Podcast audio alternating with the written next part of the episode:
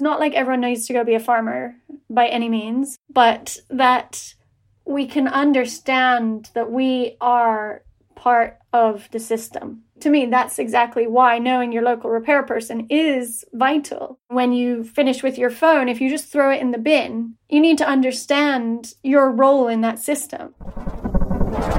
Welcome to Restart Radio.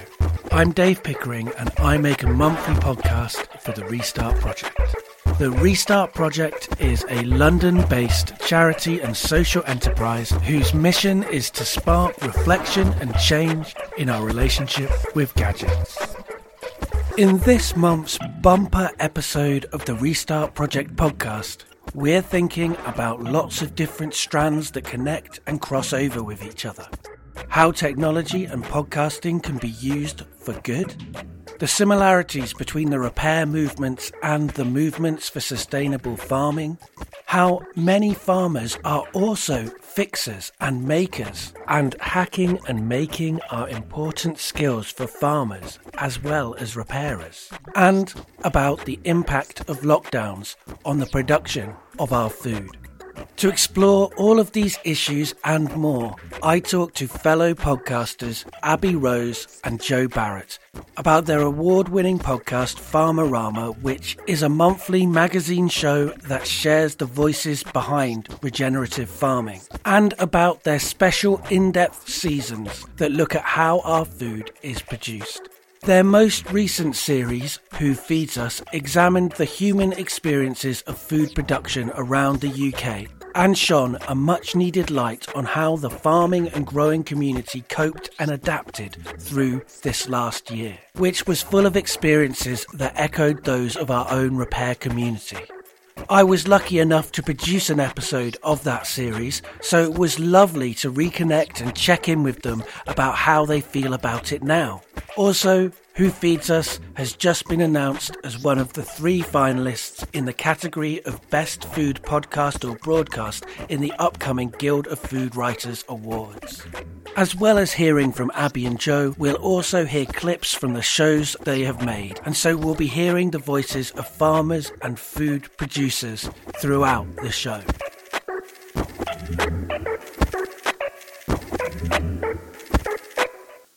Hi, so I'm Abby Rose, one part of Farmerama. I have worked in the farming world really for the last six, seven years, and I do a few different things. Part of it is making apps for small to medium scale and regenerative farming. The reason I got into all of this is because my parents actually started farming about 15 years ago now, and I really started to understand how central farming is to all of our lives. And, and actually, the decisions farmers make are key to everything how much carbon's in the atmosphere, you know, if there's flooding in a nearby town, how nutritious our food is, all of that is like down to farmers in a certain way. And so, really, they're part of the decision makers of our future. So, it's how can I work with and be part of the farming community and help have those decisions be more positive or as positive as possible. So, I make the apps for farming, I make Farmerama, the podcast, and then I also for two months of the year, I'm on the farm in Chile helping actually farming, which I really love as well. Hi, I'm Jo Barratt. I'm the co founder of Farmerama with Abby. I'm the person in Farmerama with no farming experience. I'm a podcaster and I do things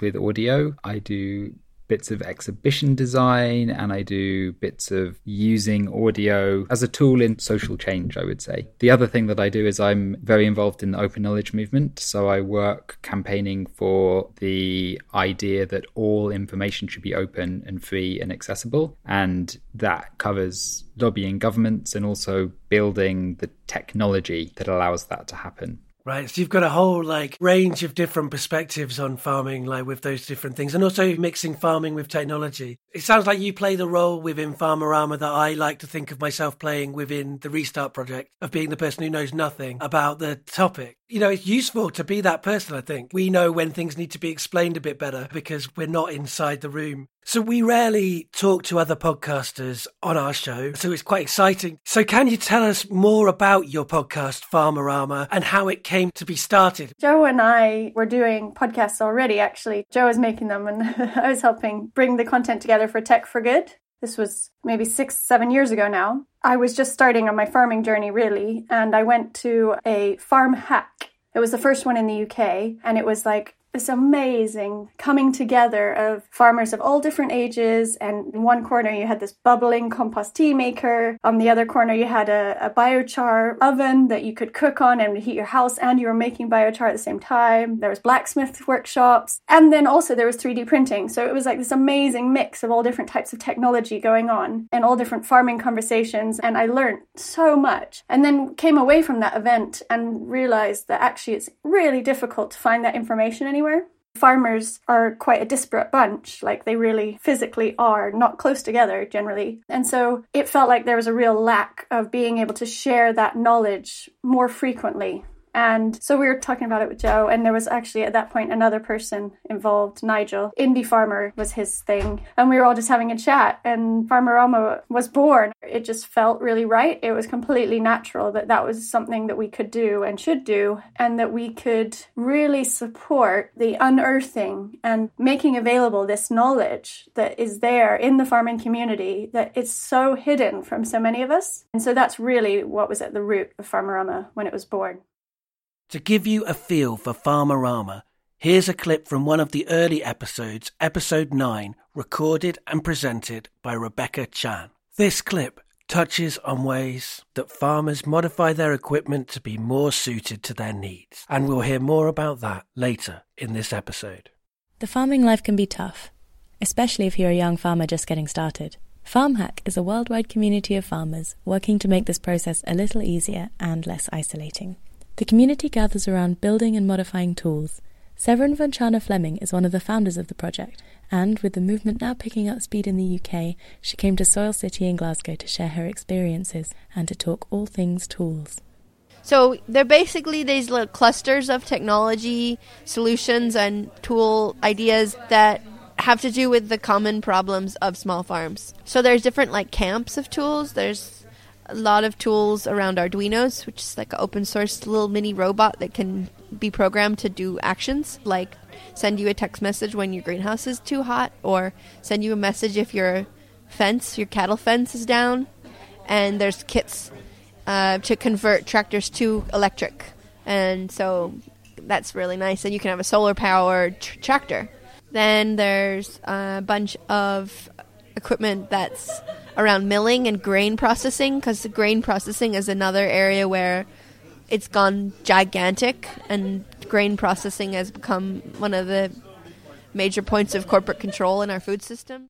For me that's what was really exciting about this. It was really thinking about the technology of a podcast. It just seemed like it was a really good fit I mean, as Abby says, farmers are a long way away from each other because they need a lot of space to farm stuff. But also, farmers are doing a lot of the type of repetitive task that will allow you to have the radio on in your tractor cab. Right from the beginning, we really wanted to be useful to farmers. So it was really about sharing knowledge, sharing experiments, and creating a space where farmers could hear about what other farmers were doing, but also feed back into the conversation. So, as opposed to Abby and I traveling around with a tape recorder being roving reporters. A lot of our content at Farmerama is sent in by farmers and by people we meet. There is a real community feeling to Farmerama, which is very different to, I think, any other kind of podcast I've worked done. Another thing that we do in Farmerama is we like to spend some time teaching farmers about how to make basic audio recordings and how to get involved in that world if they want to. And there's also a part there about farmers learning about the value to them in sharing their knowledge and experience with a wider group of people beyond the farming community. Farm has developed into something which is more than just for farmers, and we've made a few specialist series which are designed to appeal to a wider, more general audience. And that, that's something which has come about gradually and naturally over time.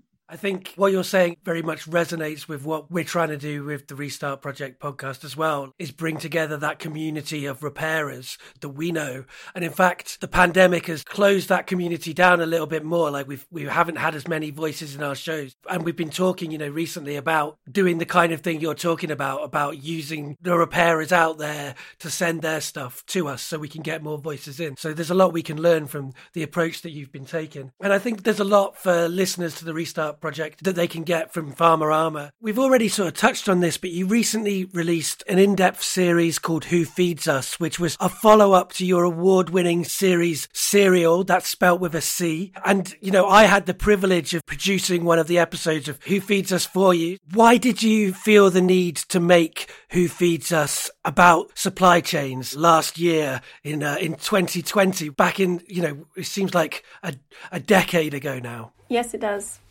when the COVID lockdown first hit in the UK, I'm sure everyone who was here will remember that there was like some quite seminal moments where people were panic buying and supermarket shelves were pretty empty. And I think that that was a very formative moment for a lot of people, something that I think we hadn't conceived was really possible. And in response to that, people obviously looked elsewhere for food. And there were all sorts of different ways that people were engaging whether that was like trying to find where their local farm was or using alternative suppliers online. But a lot of it involved connecting more directly with the producers. Who feeds us was really born out of the idea of building the stories and just remembering that moment in time of how everyone felt and how people were responding and actually how many people did actually serve or work for and with their communities to really make sure that everyone was fed in different ways. And so I think that's what Who Feeds Us is and was. You know, it's capturing this moment, but also recognizing just how powerful eating and working with your community in that way around food can be, as well as highlighting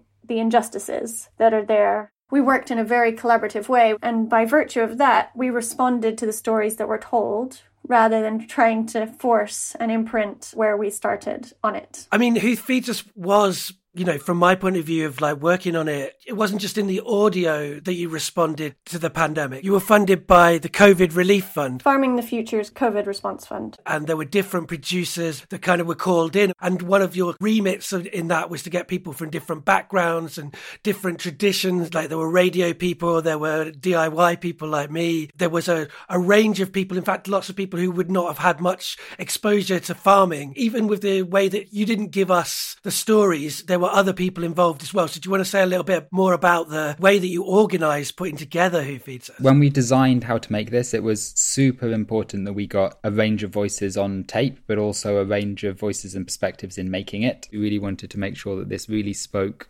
to the whole of the experience of people in the UK. It's always important for Farmerama that we're speaking to rural communities and people who are not focused in London and cities because it's farming, obviously. But we really wanted to stretch and make sure that we were covering people in a wide area. And we had people from the Shetland Islands all the way down to Devon and in cities. And the way we were able to do that is that we worked with dedicated people who we called community collaborators. One of the things we work on at Farmerama constantly is sharing underrepresented voices, and that is central to everything we do. I guess the community collaborator was a response to the fact that we could only ever capture one version of the COVID story by virtue of who we knew. So the idea was how can we work with communities in this COVID times? We worked with six different community collaborators, someone from Northern Ireland, someone from Scotland, not just one people around the UK generally, so England, Wales. And then we also had someone who was sharing more like from a Muslim perspective, what was their experience? You know, it happened through Ramadan and also as a black person in Sheffield, like what was that experience? I obviously that's too generalized, but we were trying to hone in on different individual experiences that were varied and see if there was resonance and, and coming together. They went away, they connected with different people, they shared stories from their communities. So these voices just popped up through the ether. Some of the interviews, I just was so moved because these people are out there sharing their stories and these different communities coming through. Working with different audio producers and the community collaborators was really like one of the joys, real joys of Who Feeds Us. Yeah, I mean, it was a real joy for me as a as a producer coming in, and it felt like there was so much knowledge, like all kinds of knowledge involved in the process. It was great to have people from the communities championing different kinds of farming different kinds of production. And like for me, like putting together the episode I put together, which was about bread, you know, having these three people from very different backgrounds in different parts of the country, you know, one who works at the Brixton windmill. It was, you know, amazing to sort of like see the commonalities in these different stories as well as the very big differences and the different approaches. Everybody shared a, a kind of a care about food and production that is rare though. Like that was one of the things. Like even though they were from different backgrounds they cared about what they were doing in a way that was you know humbling. For me personally, it was really good for my mental health. When everything around you feels like it's going up in flames, the panic that you feel and losing the things in life that kind of keep you grounded, whether that's like going to your workplace every day, or for me, it was uni or freelance projects that I had coming up that I was really looking forward to, all suddenly gone. Going to the mill that is a familiar space where I repeat the same process that someone's been doing for, you know, hundreds of years before me is quite meditative, and that is a good thing. And then when we started donating flour to the local food banks, again, like it, it definitely did give me a sense of purpose because I felt like, yeah, I was doing something good for people in our very immediate area. So the, the windmill itself is literally in the middle of an estate, Blenheim Gardens Estate in Brixton. And that was the first food bank that we started donating to. And then we went a bit further out to Brixton um, and Norwood Food Bank.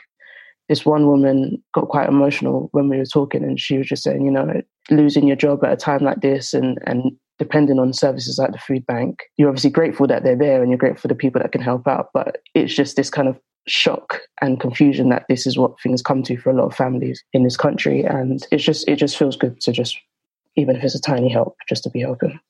That was Abigail Holsborough from the Brixton Windmill in episode four of Who Feeds Us, which, as mentioned, is the episode which I produced. As Abigail suggests, the lockdown worked to highlight inequalities that were perhaps more hidden before. For Restart, the biggest issue that became exposed was that of digital inclusion. Over the course of the last year, we've been so proud of how the repair community has pulled together to repair laptops and other essential devices so they could be donated to people in need, such as students and the elderly.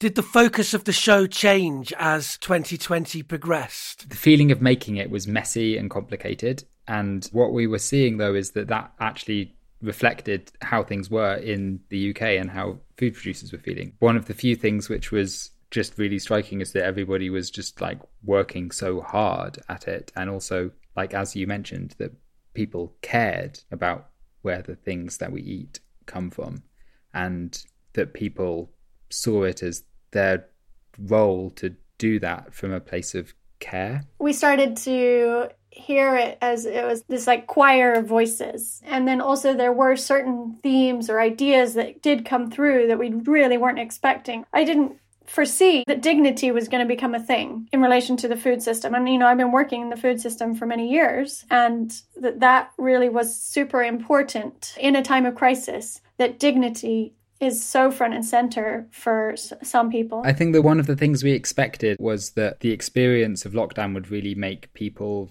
refocus on like innovation and on what they needed to do to make things work in a changed world and we could use and take forward some of those lessons into the world of sustainable agriculture farming everything that we want to work towards and there were certainly elements of that but that was not everybody's experience by a long way.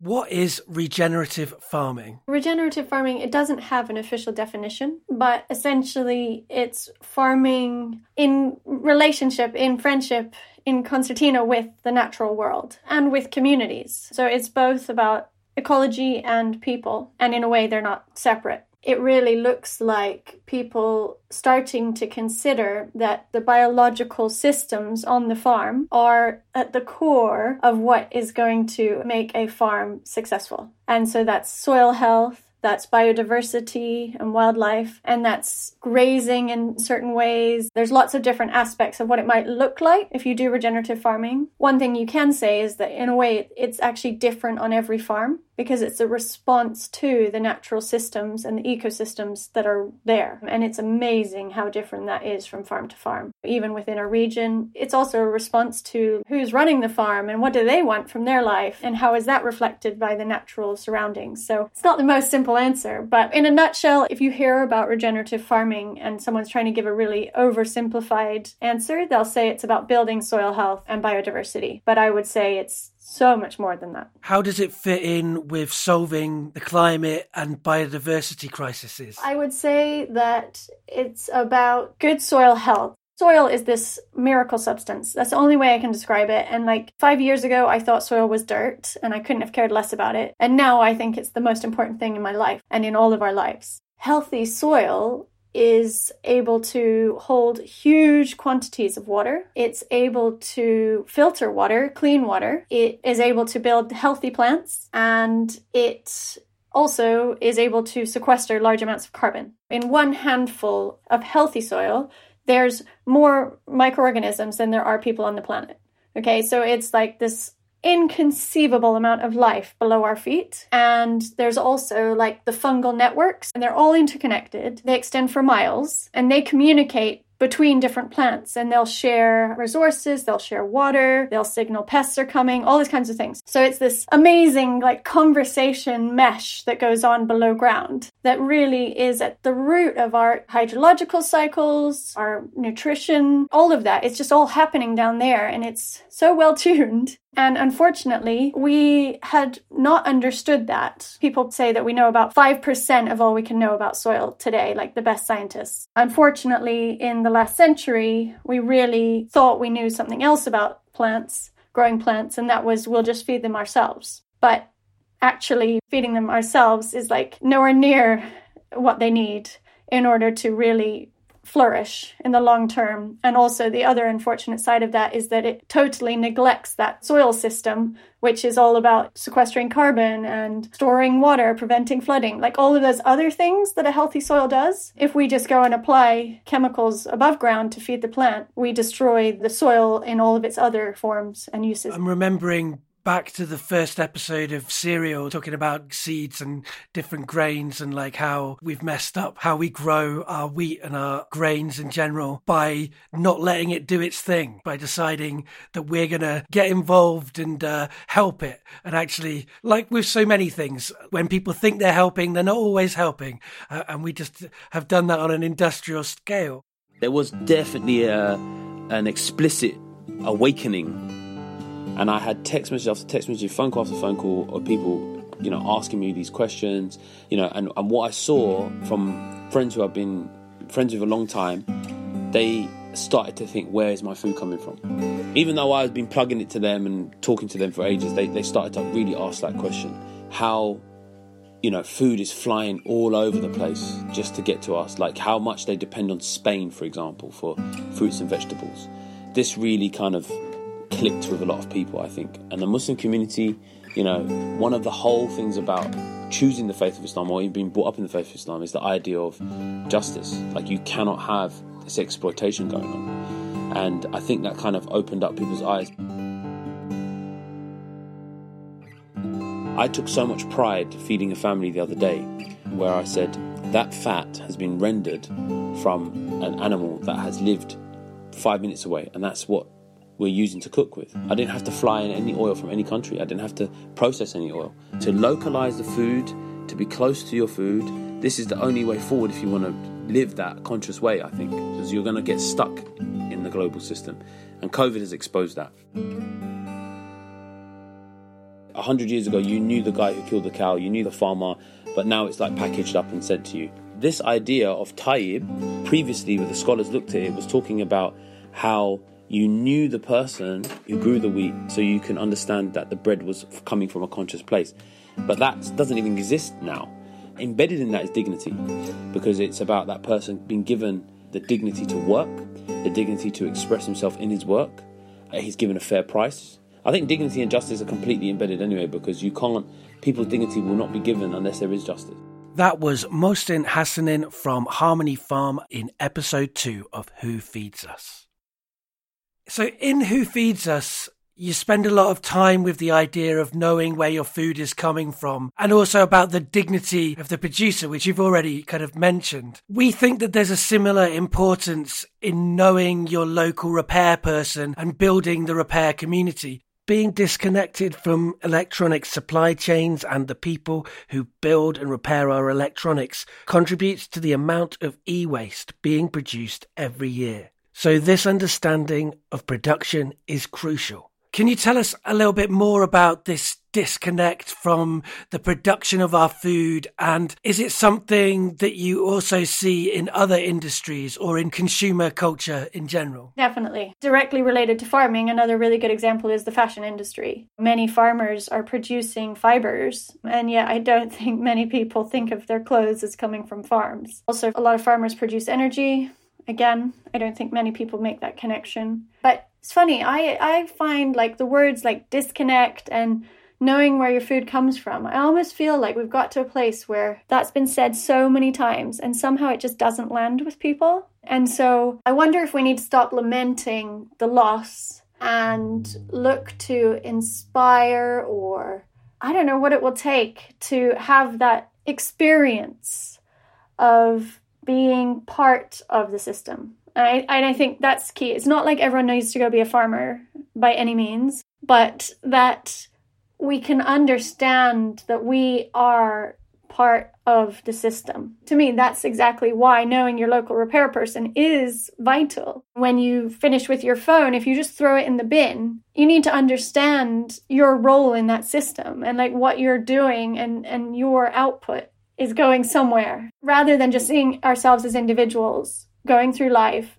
One, it's rather uninspiring to think of life like that in the end, I think. And two, it doesn't work, is what we're finding. You know, if you think of the mesh and the network just as lots of lines, you end up with crises. So we need to start seeing ourselves as part of the mesh and, and part of the system I think that's what people can get excited about potentially, or that's what I'm excited about. And that definitely seems to relate to what you guys are doing. What you're saying there really resonates with a lot of thoughts I've had about repair during the time I've been working on the podcast. It's interesting, isn't it? Like a repairer or a, someone who does maintenance on technology, it's not completely unlike being a farmer. Caring for things, making sure that they work, not doing more than you need to. Those are all lessons that farmers and repairers can kind of get. It's really interesting, these connections that we can make. Many farmers are repairers, like in heart and soul.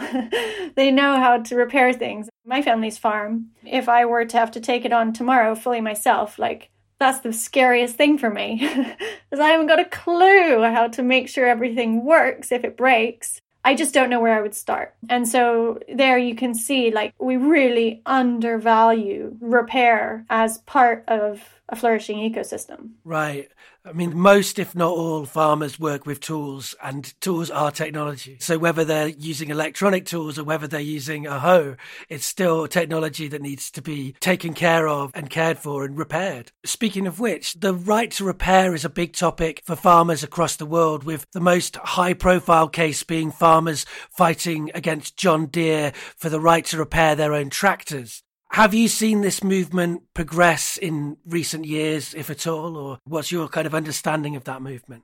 I mean, obviously, I think that's vital and ludicrous, and it's part of the same thinking of like the agrochemical industry as a whole, which has been let's take agency away from the farmer, let's make their life easier in inverted commas, but actually, it's impoverishing farmers often and some farmers really love fixing their tractor and figuring it out like that's part of their joy yeah, okay, it may save them time if they don't have to, but actually, it's this loss of agency that is really like disconcerting. And I think that's horrible. That's where essentially farmers could just be replaced by machines because we've taken every tool away from them. The only thing I would say to that is that just from a Farmerama perspective, that's almost like a symptom of a sick situation. You know, the fact that John Deere have black boxed their technology and, and meant that you had to hire one of their technicians to fix your tractor suddenly. That's all part of the whole mentality and the whole way the farming system is set up today. But I would say that everything we do and talk about is at the core of bringing agency back to the farm, bringing knowledge back to the farm, recognizing the value of the human beings and all the other beings on the farm, and not having the power sit with companies and external bodies. If you go onto the Farm Hack website, there's detailed blueprints of how to create all sorts of tools for your farm low cost. So I think there is also a question of maybe we just need to move away from reliance on those big players. We know what their model is. It's going to take a lot to change it. So how can we just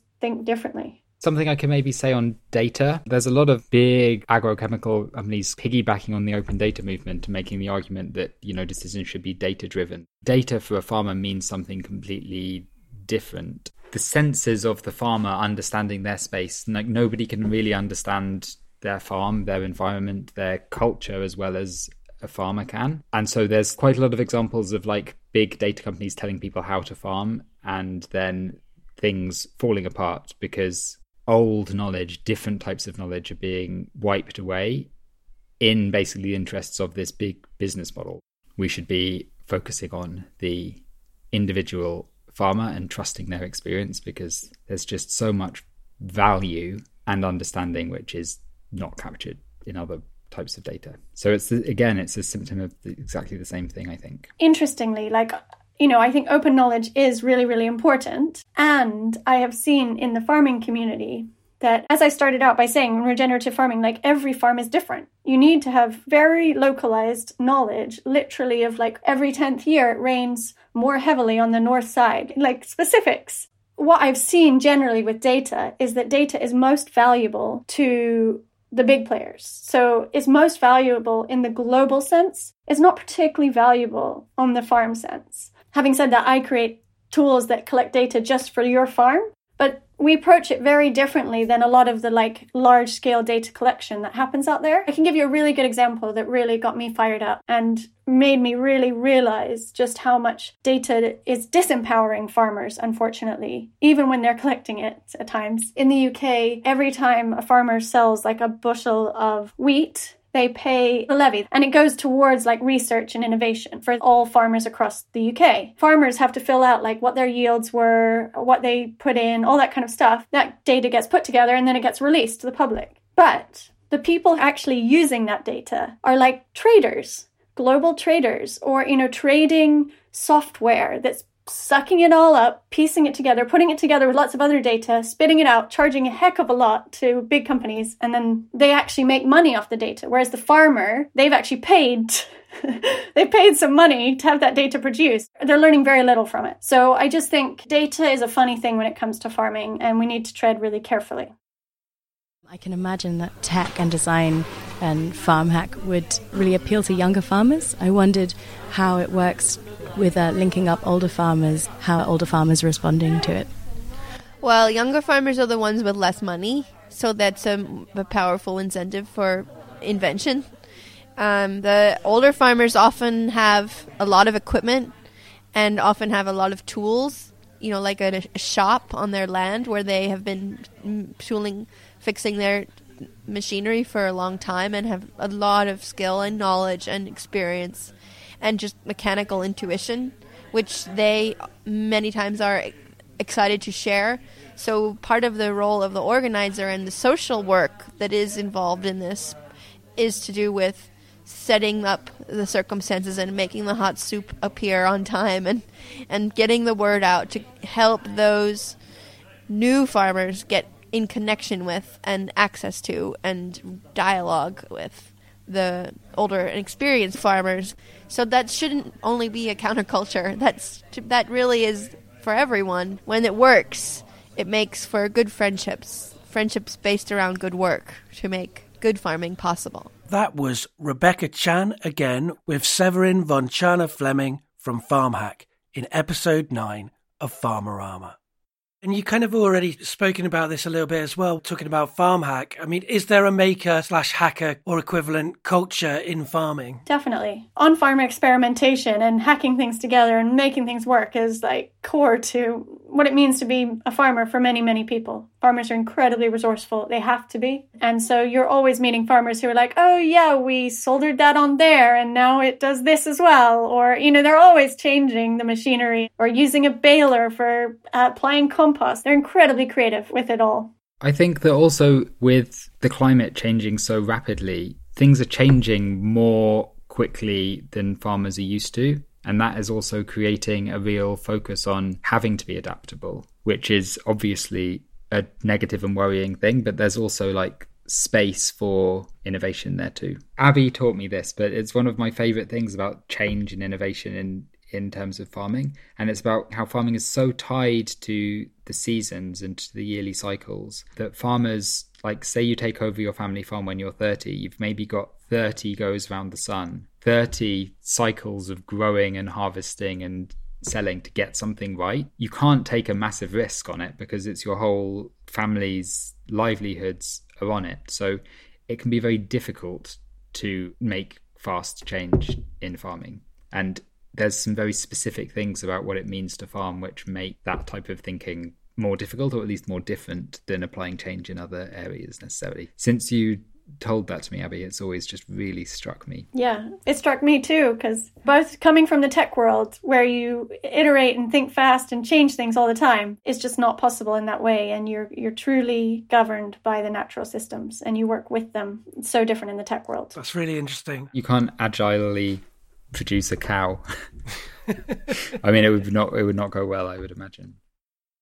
In these next clips, from episode 3 of Who Feeds Us, you'll hear Helene Schultz from London Freedom Seed Bank, Neville Portas from No Diggity Gardens, and Dee Woods from Granville Community Kitchens, and they're talking about the concept of seed sovereignty.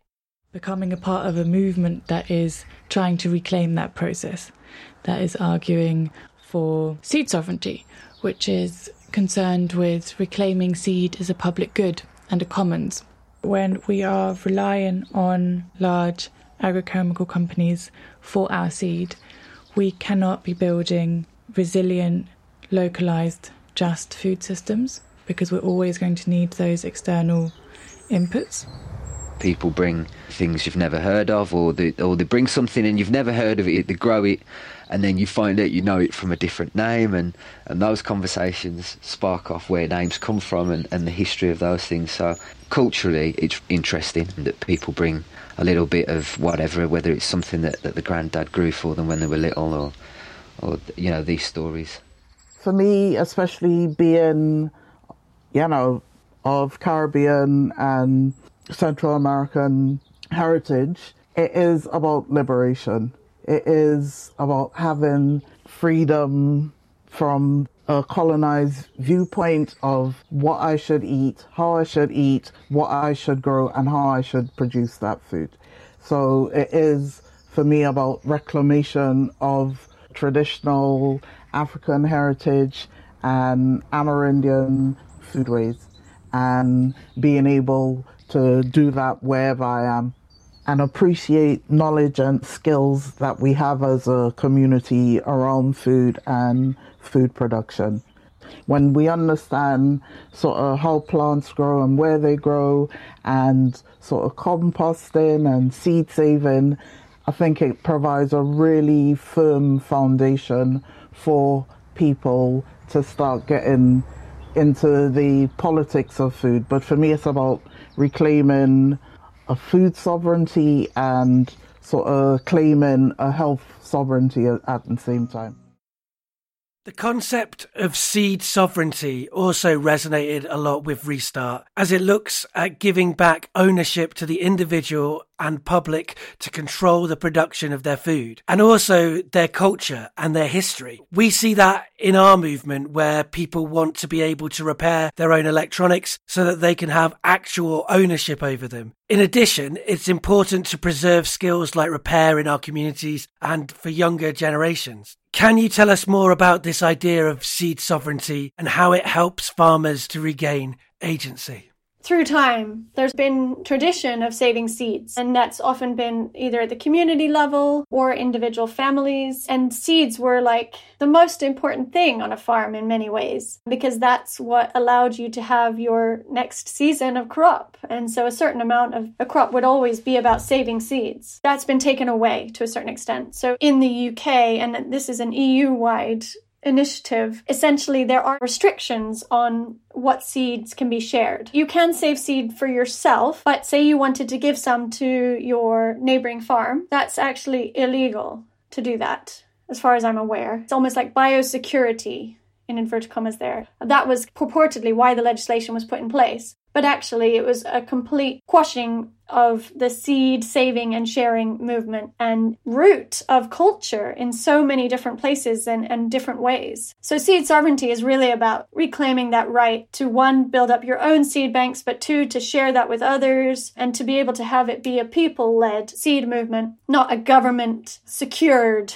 seed system. That's what seed sovereignty is about in many ways. But also, as you were alluding to, there's huge cultural tradition and stories that are passed through seeds. And, you know, even how a vegetable tastes, for like a tomato tastes on the farm in Chile, for example, a few different people work on the farm and we like grow the tomatoes of their grandmothers. And we literally call it, oh, that's the Hortensia one because that's their grandmother's name. That person always wants to have those tomatoes. so there's a lot tied up with seeds and tastes and culture. And so as soon as you take that away from people, it really breaks down so many aspects of what it means to be a human and to interact with the natural world and to eat. That also is what seed sovereignty is about. It's about reclaiming the dignity of being in relationship with your food and the root of that food. Right. I mean, it's it's interesting. It's like an agency thing as well, isn't it? It's like my generation. I feel like I wasn't taught very basic things: how to repair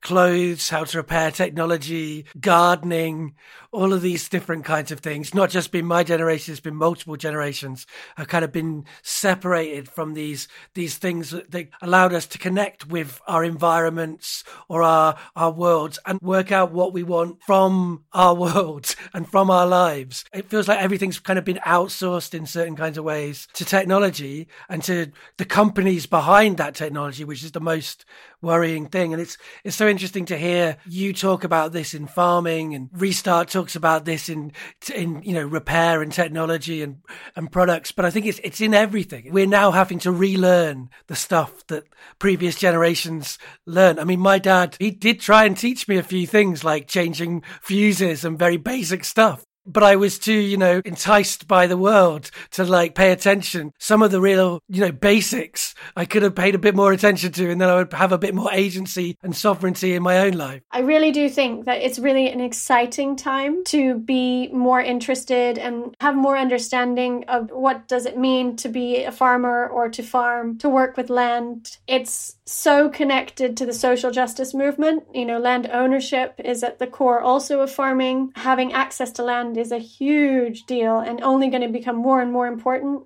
especially as the climate's becoming less and less predictable. I would just encourage people who are excited about restart stuff to maybe tune in to some of the Farmerama podcasts or just even go and ask some farmers what they're doing and you'll be amazed at how much it actually relates to your life and how much effect you can have in it. And I think that that's really exciting. There's lots of ways to get involved. Like as soon as you start looking in your local area, it's very easy to find people who are growing things and people who really want people to get involved and are creating the spaces for people to learn and get their hands dirty. And that's something that's really emerged for me in this making of Farmerama. Like, there's so many people doing so many amazing things. Talking to Abby and Jo and hearing from the people and communities featured on Farmerama really showcases how diverse, adaptable, and caring farmers and growers are. Somewhere down the line, we're all involved, or at least we all benefit from this community. Our food being the most obvious example, but other aspects as well. Many of the themes discussed today reflected struggles that repairers face too. From autonomy and agency over our devices and tools to working to gain a better understanding of where materials come from and who is making our products. And as we've heard, there isn't a binary here. Many farmers are repairers and hackers. Farming and food production is done by many communities, and it's done in cities as well as in the countryside. There are so many topics covered on Farmerama that we didn't discuss today. So if you'd like to hear more, you can go to farmerama.co and explore their amazing back catalogue of episodes. Listening back to our conversation, it struck me that, as you'd expect from a farmer, Abby repeatedly uses the term root or roots to talk about these issues. And I'm reminded that the word radical means to grasp at the root of the issue. When we think about radical change, we often think of it as violent, but I think remembering that roots are what nourish and sustain us might help us to see a different version of what radical change can be. As movements that are striving to change things for our collective benefit grow, it's important that we think about the roots of those movements in all of the meanings that roots can have, as well as about the stems and the branches and the flowers that we are growing out with and that we are working towards. Restart Radio is a show aired on Resonance 104.4 FM and a monthly podcast uploaded to the Restart Project website and found wherever you get your podcasts. As with all episodes of Restart Radio, we'll include links with background information to all of the issues and stories discussed over at the where we've also set up a fundraiser. So if you've enjoyed this episode, do make sure that you donate there to help to fund the future of the podcast. The music that you've heard in today's episode was made with lasers and repurposed electronics and is a collaboration between Opto Noise and Cassini Sound. And big thanks to Restart's communications assistant Holly, who did the research and planning for this episode. And now it's time to pack up the equipment and say goodbye to each other. Goodbye, everybody.